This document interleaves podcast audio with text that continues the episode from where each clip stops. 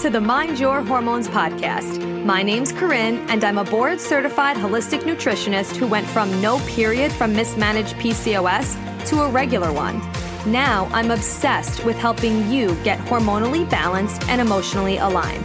This podcast is all about education, empowerment, real talk, and simple strategies you could start today to find inner peace and overall well being. I am so excited to be here with you to chat about all things health, hormones, and mindset. Are you ready? Let's get it.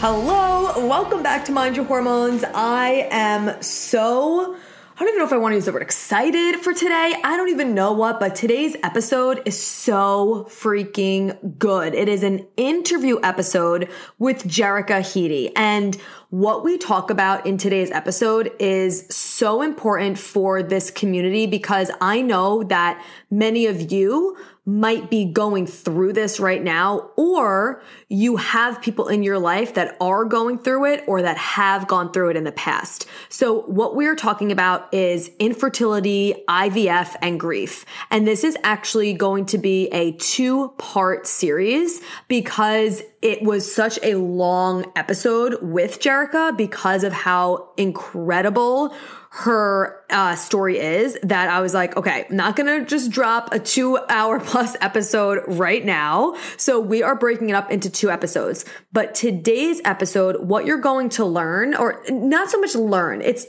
this episode is more of this series is more about a story.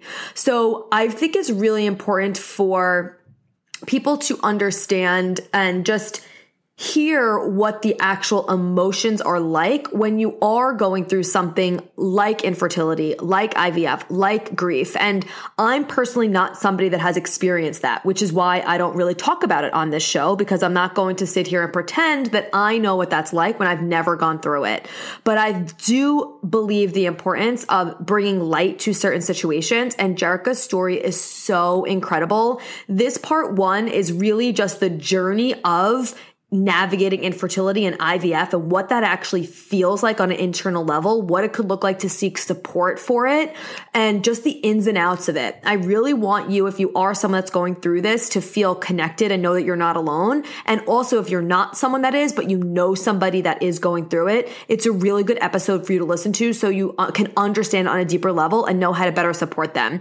And then part two of this episode is going to be more about uh, the rest of the story and how it all ended. I, I will leave that to this episode for you to hear about it. Now, I want to give a disclaimer too. If you are someone right now that is navigating infertility and IVF and maybe even hearing about it or somebody's story, like it's just you don't want to hear about it, you don't want to plug into it. Like I just want to obviously give a caveat that that's what we are talking about. Clearly it's an episode um, title, but I just want you to know that if it's something that's triggering for you right now, maybe to skip over it. But really this part of the conversation, is going to be really uh, comforting for you to just hear her call out what you're probably feeling internally. And again, knowing what that support looks like for other people. So without further ado, let's get into this episode with Jerrica Heedy.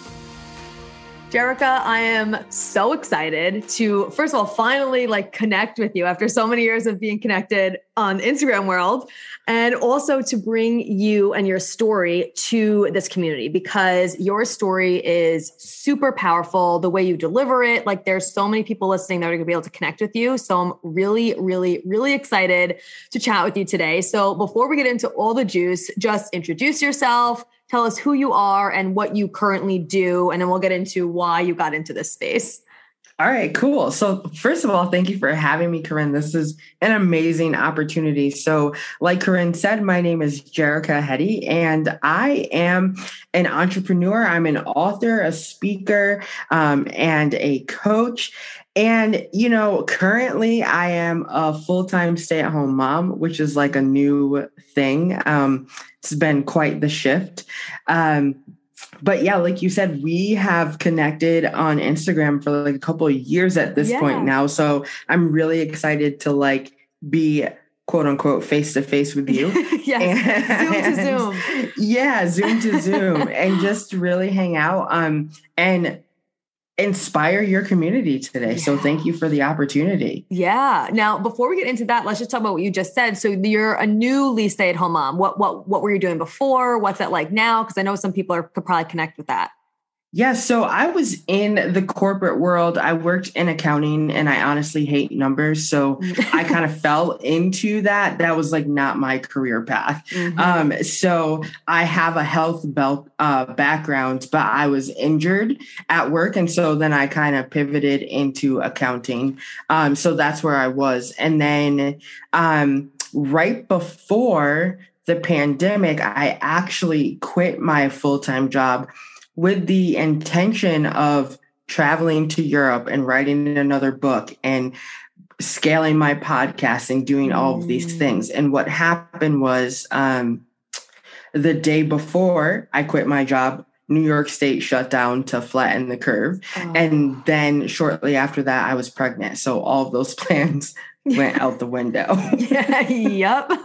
As so many people have a good experience with. So yeah, everything changed from there. So then what happened?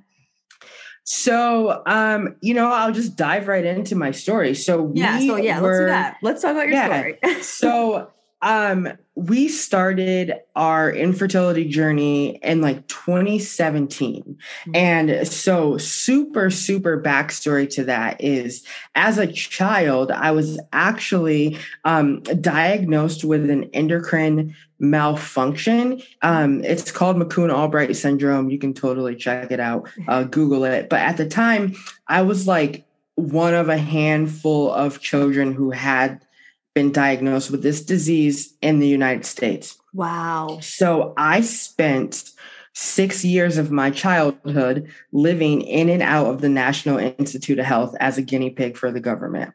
Wow. And so, yeah, it was so crazy. It was so crazy. So, what how came old, from how that, old? What ages? From age six to 12. Oh, so you remember it? Mm-hmm. Yeah. Wow. So, um, yeah, like I went to school there, like I would stay there uh, it would vary depending on the time. So, like, we would go for a month and then I would come home for a month, and then we would go for three weeks and then I would come home for three weeks. And so wow. that's like the stuff that we did for like six years. And how that all came to be is because I actually started my period when I was six years old. What? So, yeah. So, through this process at the NIH, they were able to stop and reverse a little bit of that through some um, testing, but you know, nothing was approved. I mean, I was literally a guinea pig for the government through this wow. testing. So when we left there, as part of my exit plan, they were like, you know, again, we don't really know what the side effects of any of this stuff is long term that we've done to you over the past six years. So, you know, you could be infertile, you could have breast cancer, you could have all these things like they don't know, right? Oh my so, god. Um so fast forward to like me getting married. I was 26. I had just turned 26 when I got married and um I have a stepson who at the time was 10 years old. And so we you know started trying and it, nothing was working and mm. I had always basically been told that I would never be able to conceive mm. on my mm. own naturally. So we went like the fertility treatment route. And so we started that in like 2017. And in 2019, we did our first rounds of IVF, and those mm. all failed. And um, how many rounds did you do? do you- so we did five rounds of IUI, and then we did two initial rounds of IVF. Okay. So before you continue that, can we dive into that a little bit? Because mm-hmm. I know some woman listening is either in the middle of that right now or has been through that. So can you dive into like what that was like on you mentally and physically while you were going through? Because some people will hear that and maybe if they don't know, like it's a very draining process. Um, so and you know I, I, just want the woman who's listening to understand that there's other people out there who get it so can you just yeah. like, talk to us a little bit about what that particular part was like yeah so i can share my personal experience with that at the time i was working like i just told you um, in accounting so i was working yeah. monday through friday nine to five um, ivf is very invasive and it's mm-hmm. very time sensitive mm-hmm. so first of all, it was let's just be real and say it was effing embarrassing to have to go to my boss and say, "Hey, this is what we're this is what we're um currently doing." Yeah. Right? So I have to like explain to him while I'm why I'm going to be late, leaving early, have all of these Mm. appointments. Um and basically I had to get his approval Oh, and of course it's a man, able- so it makes it even right. worse. To be able to like even do that because Right. I, you know, I was in a 40 hour a week job. Right, right. So I live in upstate and I know you live downstate, but I live Mm-hmm. upstate in New York. And so it's country. Everything is, you know, forever and a day away. Yeah. And so the fertility clinic that we used, the office that I was going to was about an hour and a half from my house, Wow. but about two hours to two hours and 15 minutes from my job. wow. So I would, at any given day during this process, I would either go straight to the clinic from my house. So that's an hour and a half, you know, in one direction. Mhm. So I would try to get like that 8 a.m. appointment, which means I'm leaving my house at 6:30 Right.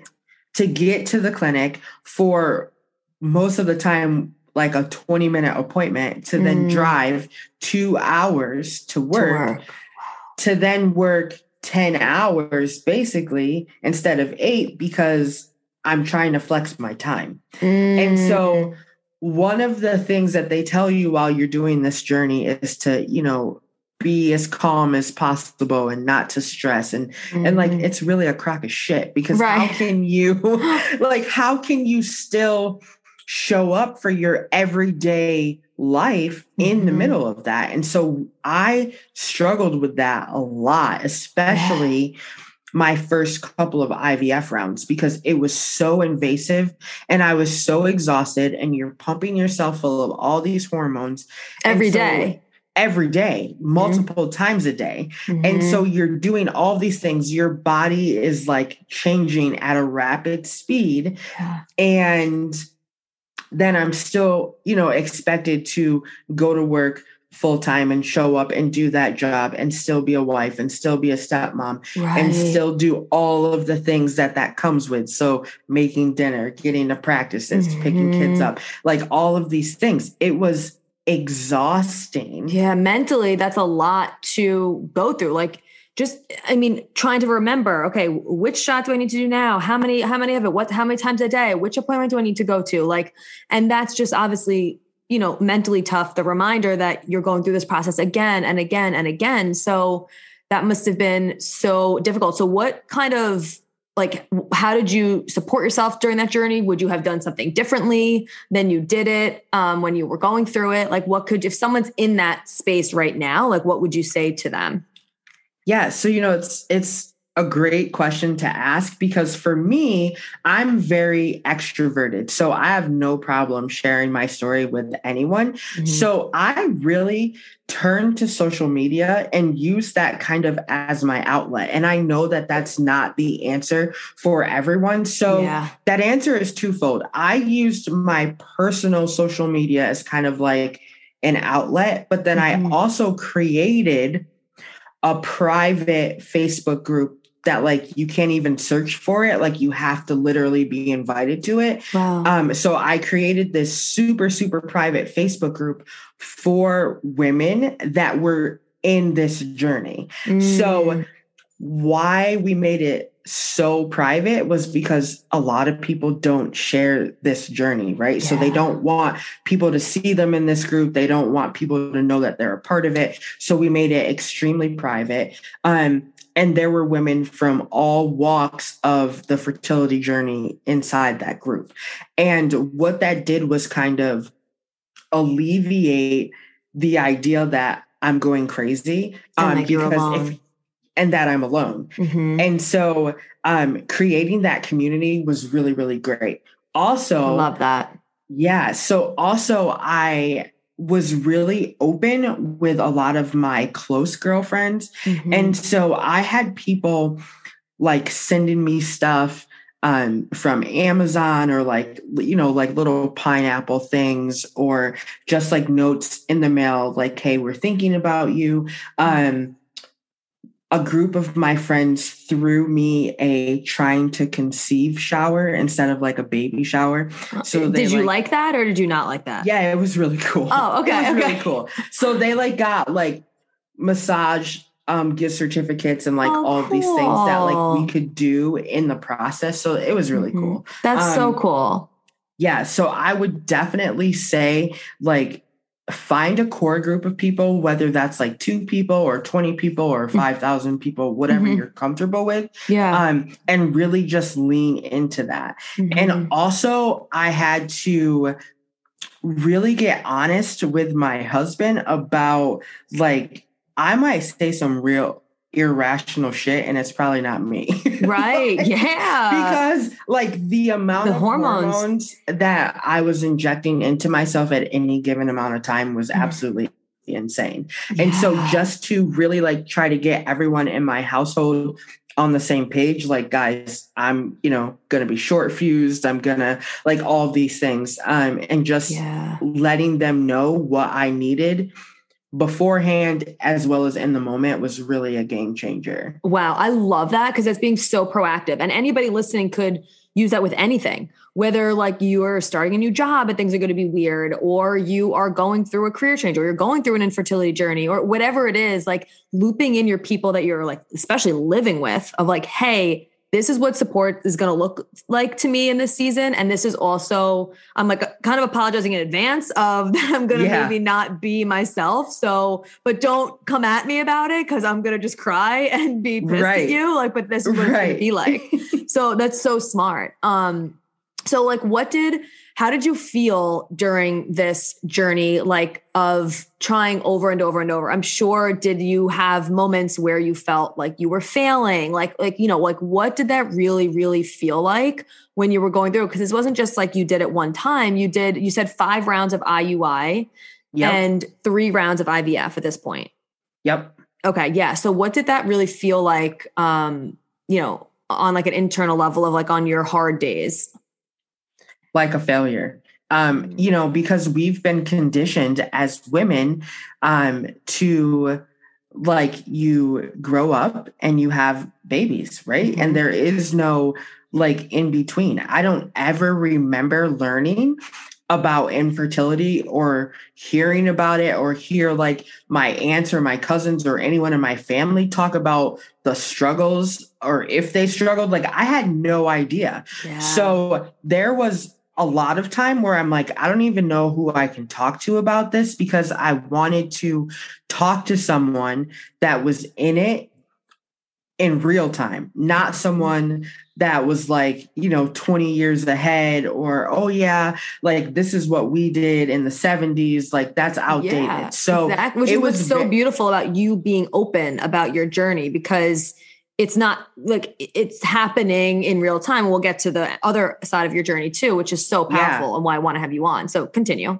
Yes. So um I was just like, you know, I need to connect with people that are doing this in real time. Mm-hmm. Now, I will say, um, I can only speak for the fertility clinic that we used, but they were very good at connecting people. So, like, they had a private Facebook group with like all of their um, like clients and stuff. So there was like, a lot of like med swapping and like all this stuff and just a place where you could go and vent and do all these things because, you know, specifically speaking right now to the woman that is in the thick of this, mm-hmm. you almost feel guilty for complaining about anything because mm.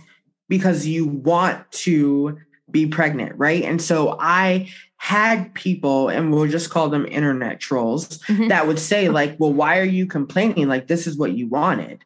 Mm. Well, yeah, like mm. I want to have a baby, but that doesn't negate the fact that my feelings are not valid in this mm. moment. Wow. And so there was like, I just didn't see enough people sharing in real time. And so I decided to use social media as a way to share in real time. And that really, for me, was very therapeutic through the entire journey.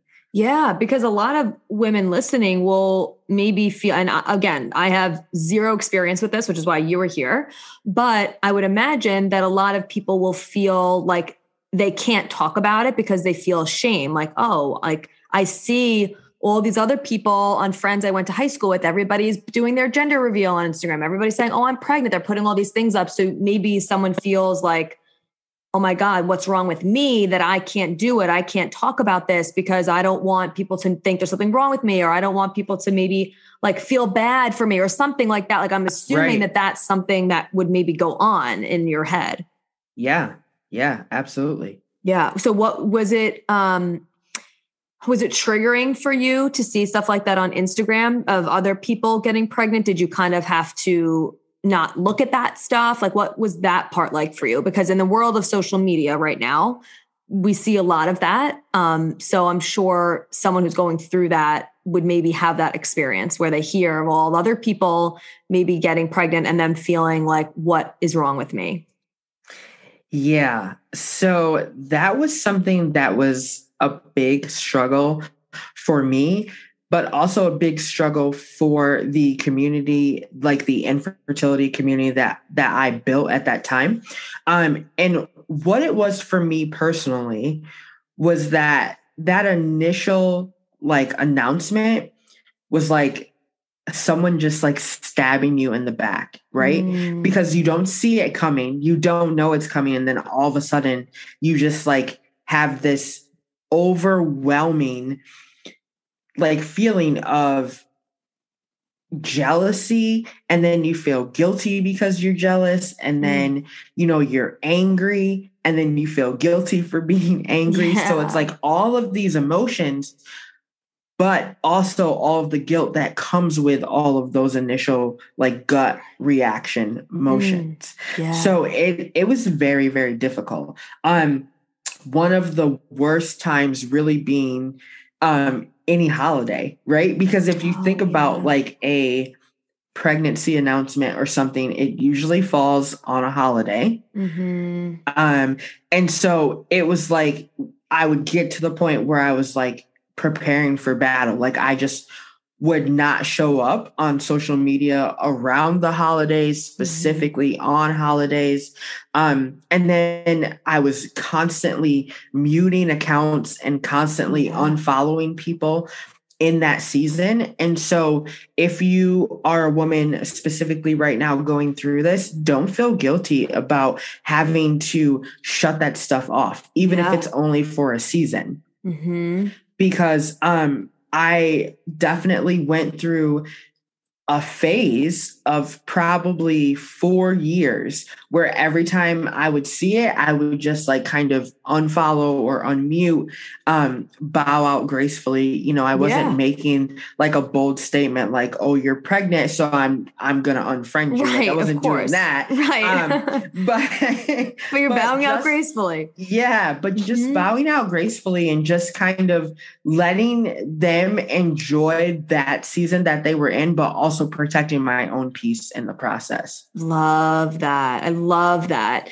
And something else that just popped into my head about this, which is a good reminder for everybody listening to know to never ask this question is I'm sure, you know, after people get married, the very next thing that someone will always ask is, Oh, when are you having kids? Or, Oh, are you guys trying? Or what's going on? Like, and especially older like aunts uncles whatever like they don't know like that that's really yeah. not a good question to ask anymore um yeah. so if you're listening to this never ask a woman um like are you trying to get pregnant or are you guys going to have kids like what's going on because they might be trying and that might not be something that they really want to talk about so did you come across that Yes. Um, and I'm very like, you know, there's like people that are passive aggressive and there's people that are aggressive. Mm-hmm. I am aggressive. Mm-hmm. and so so I have never had a problem like putting people in their place. Mm, um, so it was not a difficult thing for me to answer but i also know people that that would absolutely crush them mm-hmm. yeah, and how did you respond constantly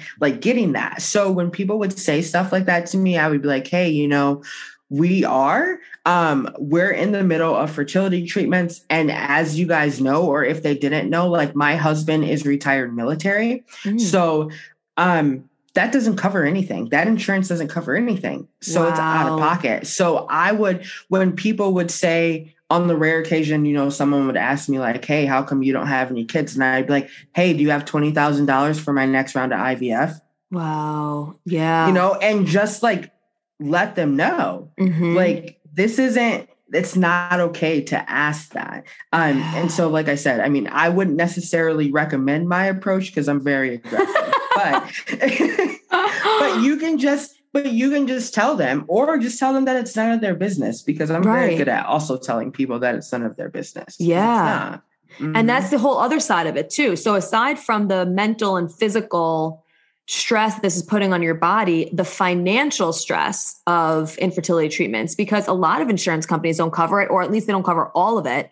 And it's literally, like you said, $20,000 per IVF round, which right. is wild. And that's a whole nother stress added onto it. So when when doctors are like don't be stressed during this process you're like um yeah you're like i don't yeah how is that even possible Okay, so we're just to take a quick little break because I know that I said in the intro that this episode is not about, you know, things that you could do to support your fertility. It's more about the story behind it and the emotions behind it. With that being said, I do want to pop in here really quick and give you a couple of things that I do recommend supplemental wise for fertility that have actually been linked to infertility if you're low in these specific supplements. And obviously I do have a complete supplement training on this with a specific protocol for fertility. If you are interested in that, just check the show notes. But I just want to give you a couple of them that are really, really important. And obviously, this is just a piece to the puzzle. If you are struggling with infertility and you are going to think about doing the IVF journey, I really highly recommend working with someone. Obviously, I work with clients with this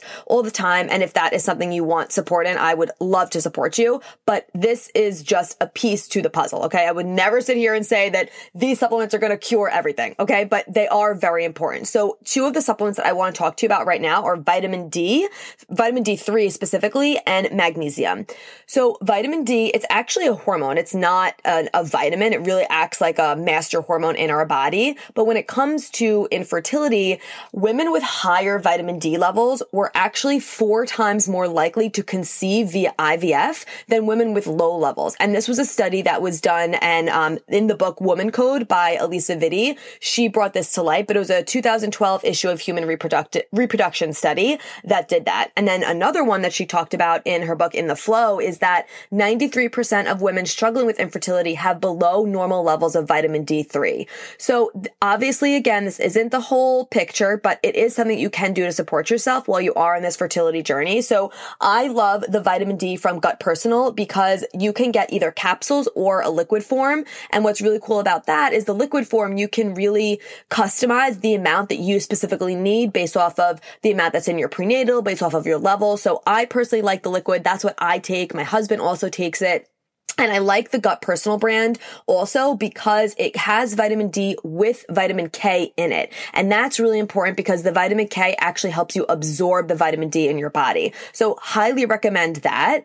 And then as far as um, the other one that I want to talk to you about is magnesium. Now, I've, if you've listened to this podcast before, you've heard me talk about magnesium, specifically the Miracle Worker from Gut Personal because I am so obsessed with it, not just from a fertility perspective and a hormone perspective, but from a sleep perspective, a poop perspective, like it is so freaking amazing. It's specifically magnesium bisglycinate. And this is the type of magnesium that's most absorbable to the body. It helps you reduce stress and anxiety from your cortisol and, and cortisol regulation, which of course is going to help support your fertility, your ovulation, your hormones, your blood sugar, all of it. So highly recommend the Miracle Worker. They have a powdered form, which is my personal favorite, it has a strawberry flavor. I have it every single night. They also have a capsule form if that's your jam, but uh, Gut Personal has so many amazing products. They're a sponsor of the show. I would never recommend a supplement that I don't personally take that I've tried out and I recommend to my family. Like I'm obsessed with them. And if you go to gutpersonal.com slash Corinne, you'll be able to see the vitamin D that I'm talking about as well as the miracle worker. And they also have a quiz that you could take to just see what other supplements your gut might need because that's what's really cool about this company is they specify products based off of your specific gut and your specific situation. So head to gutpersonal.com slash Corinne to check check it out. And because you're a listener of this podcast, you get a sweet discount at checkout when you put in the code Corinne, C-O-R-I-N-N-E. And if you have any questions about supplementation, uh, specifically from Gut Personal, reach out to me. And again, if you want that training, you can look in the show notes for it. Okay, let's head back into today's episode basically my cards were being declined because I was spending so much money per day. Wow. Like, you know, like that cap is like, I don't know, like let's say it's $5,000 or something a day. Yeah. I would have to like call the bank like every day and say, wow.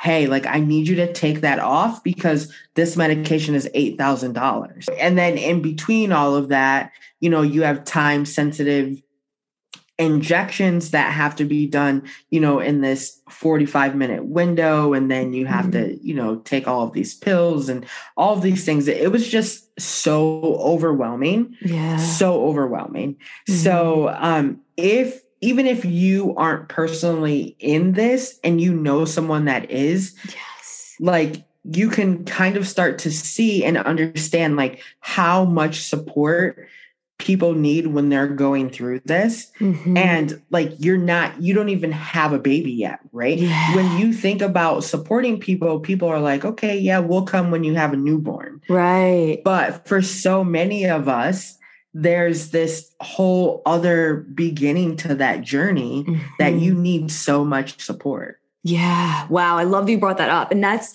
a really good thing to know. Like if your friend is going through, you know, infertility, even asking them, how, what does support look like for you in this season? Because it's going to be different for everybody. Like, how can right. I support you? Do you want me to ask you about it? Do you just want me to listen when you bring it up? You know, do you want me to send you dinners? Do you like, do you want me to just come over and listen? Like, what does it look like for you? Because, and it might be different from day to day, but just having that conversation, I think is so helpful. Um, and the things that supported you, again, is finding a support group, right? Like, yeah. it's going to look different for everybody who is going through this. But I think what's really important is that you, had conversations with your close people, you found support around it so you weren't going through it alone. And I think that that's so powerful because with anything in our life, when we're going through something, it feels so much better when you have other people around you who get it, who know what you're going through. Because yes. it's also great to have support from just like a friend, which is amazing, but it's a different level of support when it's someone who understands what you're going through. So I love that you did that and you created these groups. So that's such a great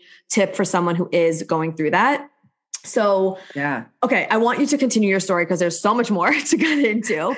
Um. So, those three rounds of IVF, that was in 2000, what, 17, you said? That was the IVF was like 2019, 2020. So okay. they were like back to back. Okay. And then what of. happened after that? Yeah. So, um, after I want to say like we had the second or third failure for IVF, like right January 1st. Like I think I went to the clinic on the second. We found out that it had failed. Mm-hmm. And so that is just like I it's so funny. I just gave a, a keynote um speech over the weekend about this topic and the word failure just kept coming up and kept coming up because mm-hmm. you hear it when you are going through um, you know, an, an IVF journey or whatever, you hear that all the time. I'm sorry, you know, this failed, that embryo failed, yeah. this take didn't. And so you, you know, our brains, when you hear something, you know, 20 times, you start to believe it. And so I struggled with being able to separate who I was from what I was going through. And so sometimes that kind of like collided and I felt like a failure and I took on like the persona of a failure because mm. that was what I was hearing repeatedly over and over and over again. Yeah. So I just want to say also how vital and how just much it matters the words that you speak to yourself and the mm. words that you hear around you. So again, going back to that, you know, finding a community that can pour into you when you can't pour into yourself mm. because thankfully for me, you know, I had that group of people that were like, no, you're not a failure. Like you're a warrior. You're, you know, and they yeah. were speaking life into me instead of, you know, allowing me to like live in that that ideal of me being a failure. Wow. So the pandemic becomes the thing. Yeah, wait, hold on before you continue because that was so good. Um, yeah. so that was really, really powerful because so were there different words that you kind of like did you switch it from like okay this wasn't a failure i'm a warrior? Like what was some of the words that you like kind of flipped it? Because when we hear that over and over like we have to replace it with something. Um so instead of thinking oh it was an ivf failure like did you think of it in a different way? You know i really started toying around with affirmations and with mantras and with um, just like different phrases. So, and you're right, when you have this limiting belief, which at the moment mine was I was a failure, right? You have to have a combating truth to fight that with. Exactly. And so, yeah, so I really just um, had a bunch of mantras. You know, I journaled so much. So I um, I am a strong, firm believer in gratitude and in a mm-hmm. gratitude practice. And so I spent every morning doing the same morning rhythm of mm-hmm. writing out a gratitude. So even though, you know, I may have felt like a failure in that specific moment, I did allow myself to process those feelings, right? Because I never wanted to not validate what I was feeling. Totally. Um, so it wasn't so much of like, oh, like knocking myself out, like, no, you're not a failure. Mm-hmm. I definitely allowed myself to feel those feelings. But then I would come back with, you know, um, I'm resilient. I'm strong, I'm brave, you know, mm. I'm a mm. warrior, those type of things. I love that. And those are okay, I love all of that because you let yourself feel it because you don't want to push it down and mask what you're feeling because that's not healthy either. And I like that you made statements that you believe, right? Like, I am strong, I am resilient, right? Because a lot of times people will do mantras or affirmations where it's like, I am like I, am pregnant or I'm I'm the most fertile person in the world like you know whatever like random statements that you're like but that's not true and it makes your brain be like what are you talking about and you don't believe right. it. So like saying statements that you do believe and you just had to continuously remind yourself of them of I'm strong, I'm resilient, I'm a warrior. Like I love that. That's so, so powerful. And finding gratitude in that season, I'm sure wasn't always easy, but I love that you went back to that because even in those hard seasons, there's something to be grateful for, right? Even if it was like the littlest thing uh, each right. day. Right. Right. Yeah. And even, and even in all of that, you know, so through those first three failed rounds, you know, I still was working mm-hmm. full time, Monday through Friday. So even if like I I definitely expressed a lot of gratitude for my boss in that in that season because yeah.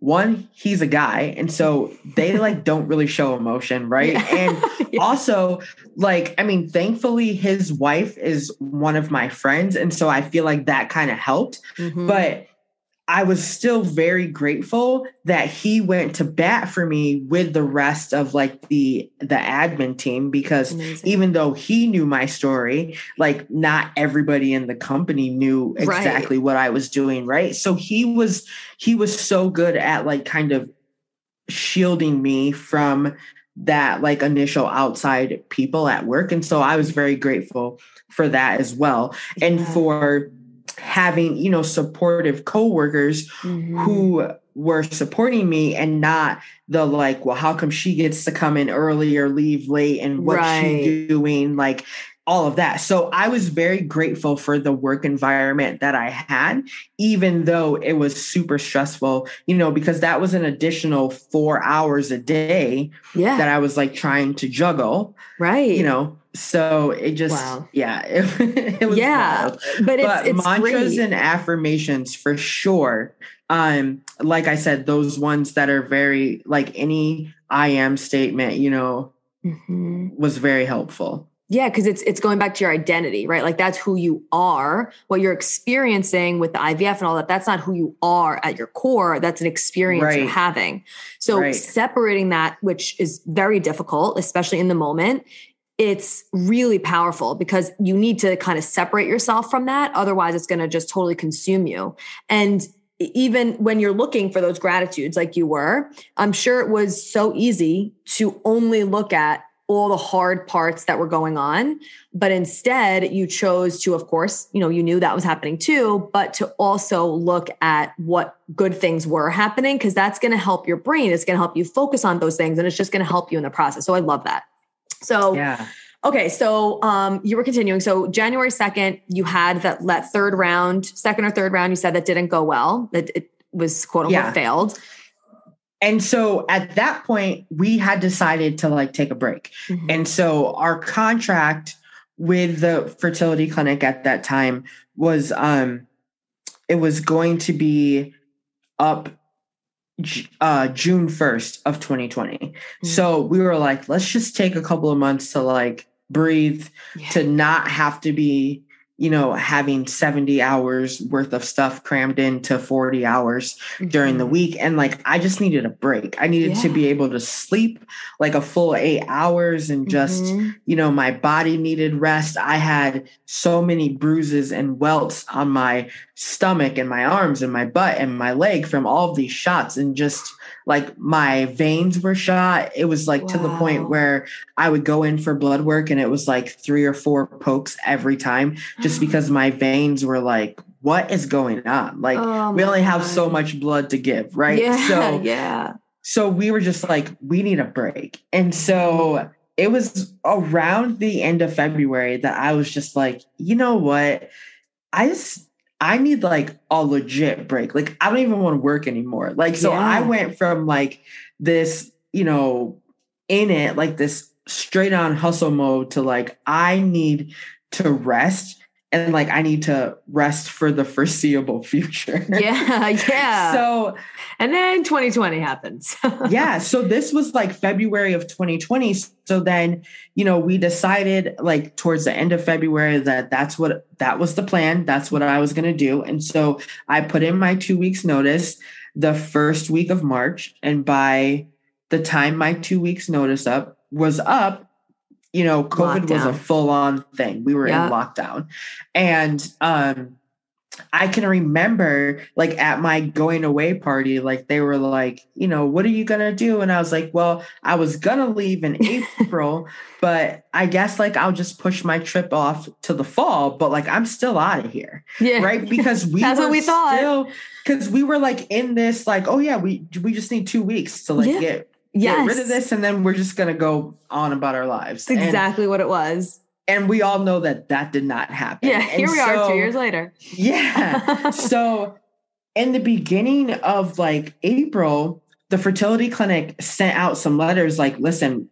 we were past the two weeks that they said that we had to do, and we have no idea what the foreseeable future is going to look like. Right. So, what we do know is that we are considered essential. So, if you get in now while we're still technically open, then we don't have to close to be able to, for you to finish your round. okay. So, they were like encouraging people to like To really in. jump on the ball while they could, because if at any moment things could turn one way or the other, exactly. at least you were in. right. And so um we were just kind of like, oh yeah, we don't know. Like I still was like, wait a minute, like I'm supposed to be resting. here. yeah. Like, this yeah. is my rest period. And we had two embryos left, and they were the worst two embryos that made it out of that last round of embryos. Mhm. And so they were graded um fair and poor. Mm. And um, as of May 31st of that year, we would have to start paying rent for these two embryos to stay at the clinic. wow. And so that's the other thing about infertility. So usually when you sign on, so let's say, you know, the we'll just use $20,000. That doesn't cover anything past the first year. so Mm. if you don't use all of whatever you get within that year and they have to keep embryos in the freezer or anything like that, you have to pay for that. wow. And that's an additional fee. So at this particular clinic, it was like, I don't know, it was like six or seven hundred dollars a month to keep them in the freezer. And we're like, yeah, no, like we're yeah, not doing we're not that. doing that. We're not doing that. And like you guys said, like these embryos aren't really that good anyway. So Right. we're not gonna pay like an additional fee for them. And mm-hmm. so we talked about it and we were just like, all right, we're just going to do this like last Hail Mary attempt at trying to get pregnant. And mm-hmm. they had agreed to let us transfer both embryos at the same time because they were graded so poorly. They let mm-hmm. us do both of them at the same time.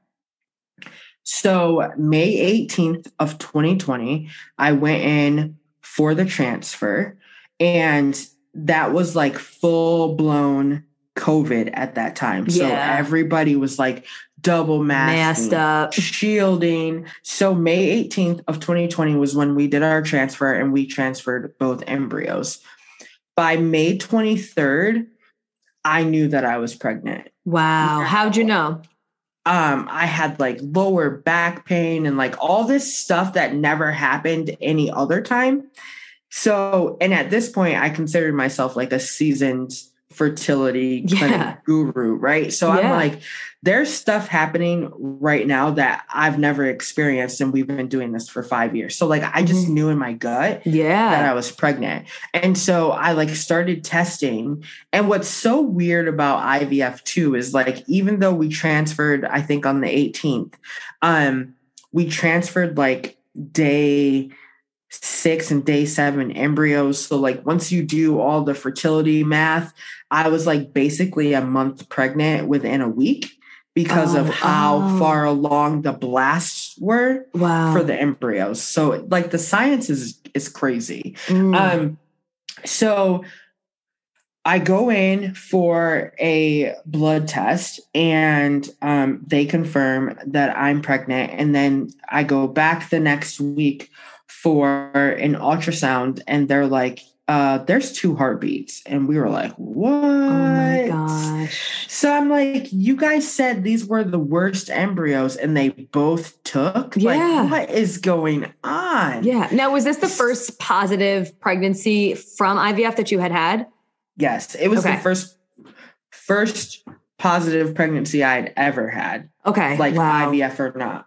Mm, okay. Yeah. And then they're like, hi, by the way, you have twins in there. By the way, there's two of them. And so oh we were like, you was oh, shocked. Yeah. You're like, oh my God, what just happened? because, and so it was like this whole like paradigm shift because we went from like, five years of hearing no Nothing. over and over and over again, you know, sometimes month after month after month, mm-hmm. till all of a sudden it was a yes, but a double yes. And yeah. so we were What did that like, feel like?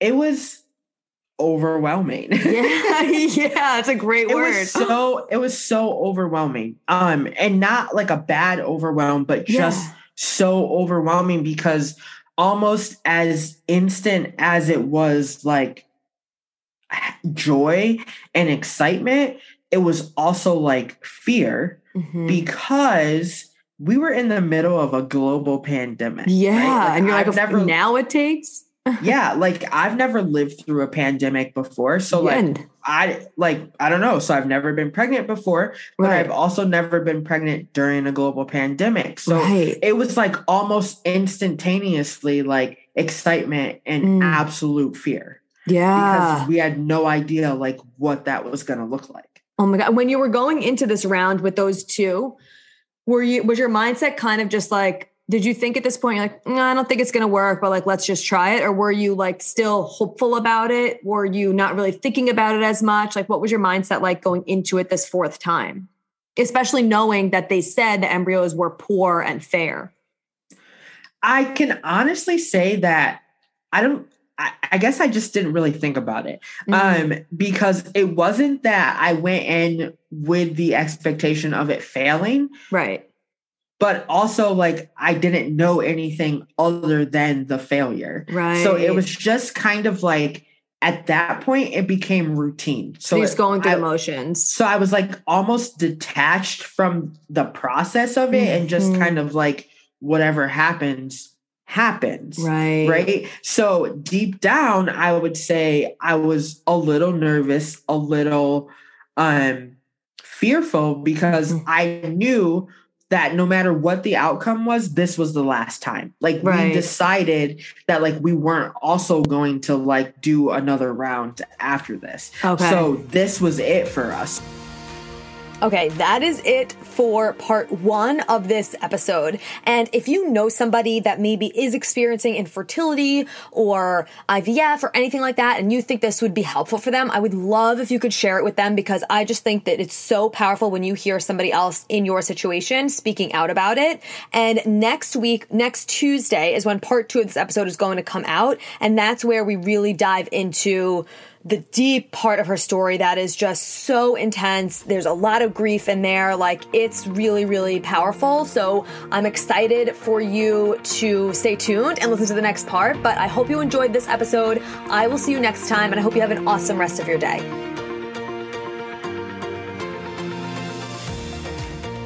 Thank you so much for being here. If you loved this episode and learned something valuable, please share it with a friend who you think would also love it or post it on social media and tag me so I could personally say thank you for helping me spread this important message.